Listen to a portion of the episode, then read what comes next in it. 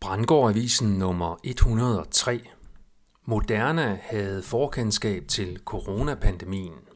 Mit navn er Per Brandgård, det er den 9. marts 2023.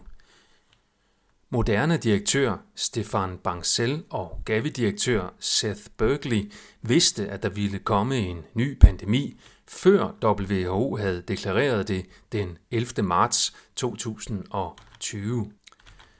Det har det britiske medie The Exposé afsløret, baseret på optagelser af en paneldiskussion med Bancel og Berkeley den 18. januar 2023 ved World Economic Forum mødet i Davos. Udtalelser afslører, at moderne direktøren på forhånd vidste, at der ville komme kontrakter på mindst 1 milliard doser mRNA-vacciner. Bancels ordrette udtalelse var, og jeg citerer, We need to make a billion doses next year. There's going to be a pandemic. Citat slut. The Expose har også afsløret, at det amerikanske forsvarsministerie i november 2019 donerede penge til Labyrinth Global Health Incorporated til SME Manuscript Documentation and COVID-19 Research. Kontrakten var en del af et større projekt om Biological Threat Reduction Program in Ukraine.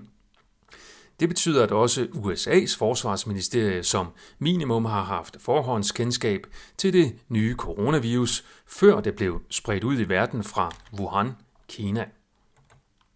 Apropos corona, så påstår Statens Serum Institut ifølge Ekstrabladet nu, at de har fundet frem til det sande antal dødsfald forårsaget af corona i Danmark. Der er officielt registreret omkring 8.300 dødsfald på grund af corona, men det reelle tal er ifølge den nye SSI-opgørelse 3.842 døde af og ikke bare med corona. Sundhedsstyrelsen insisterer dog på at fortsætte med at bruge det alt for høje dødstal, udtaler de til Ekstrabladet. Berlingske skriver om Mette Frederiksens pludselige forslag om at øge forsvarsbudgettet med 30 milliarder kroner om året. Den nye verdenskrig har, ligesom det nye coronavirus, også sit udgangspunkt i Ukraine.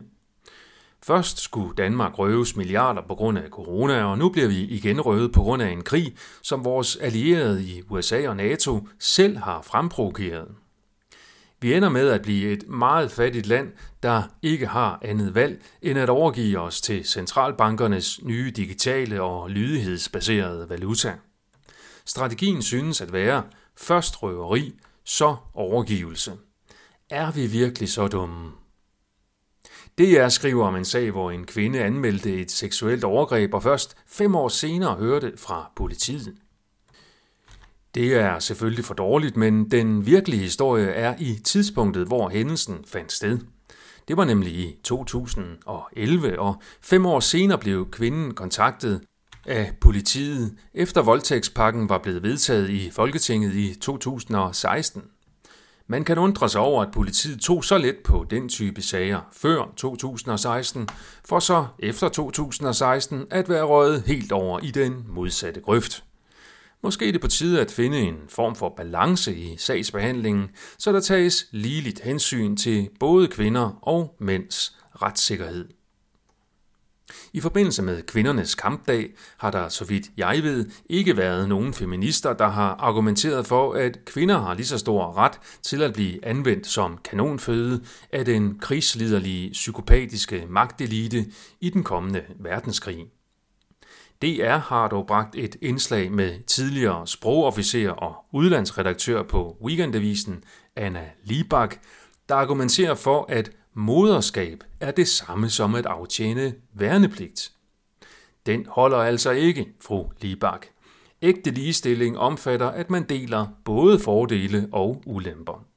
Det er nu, feministerne skal vise, at de virkelig mener det.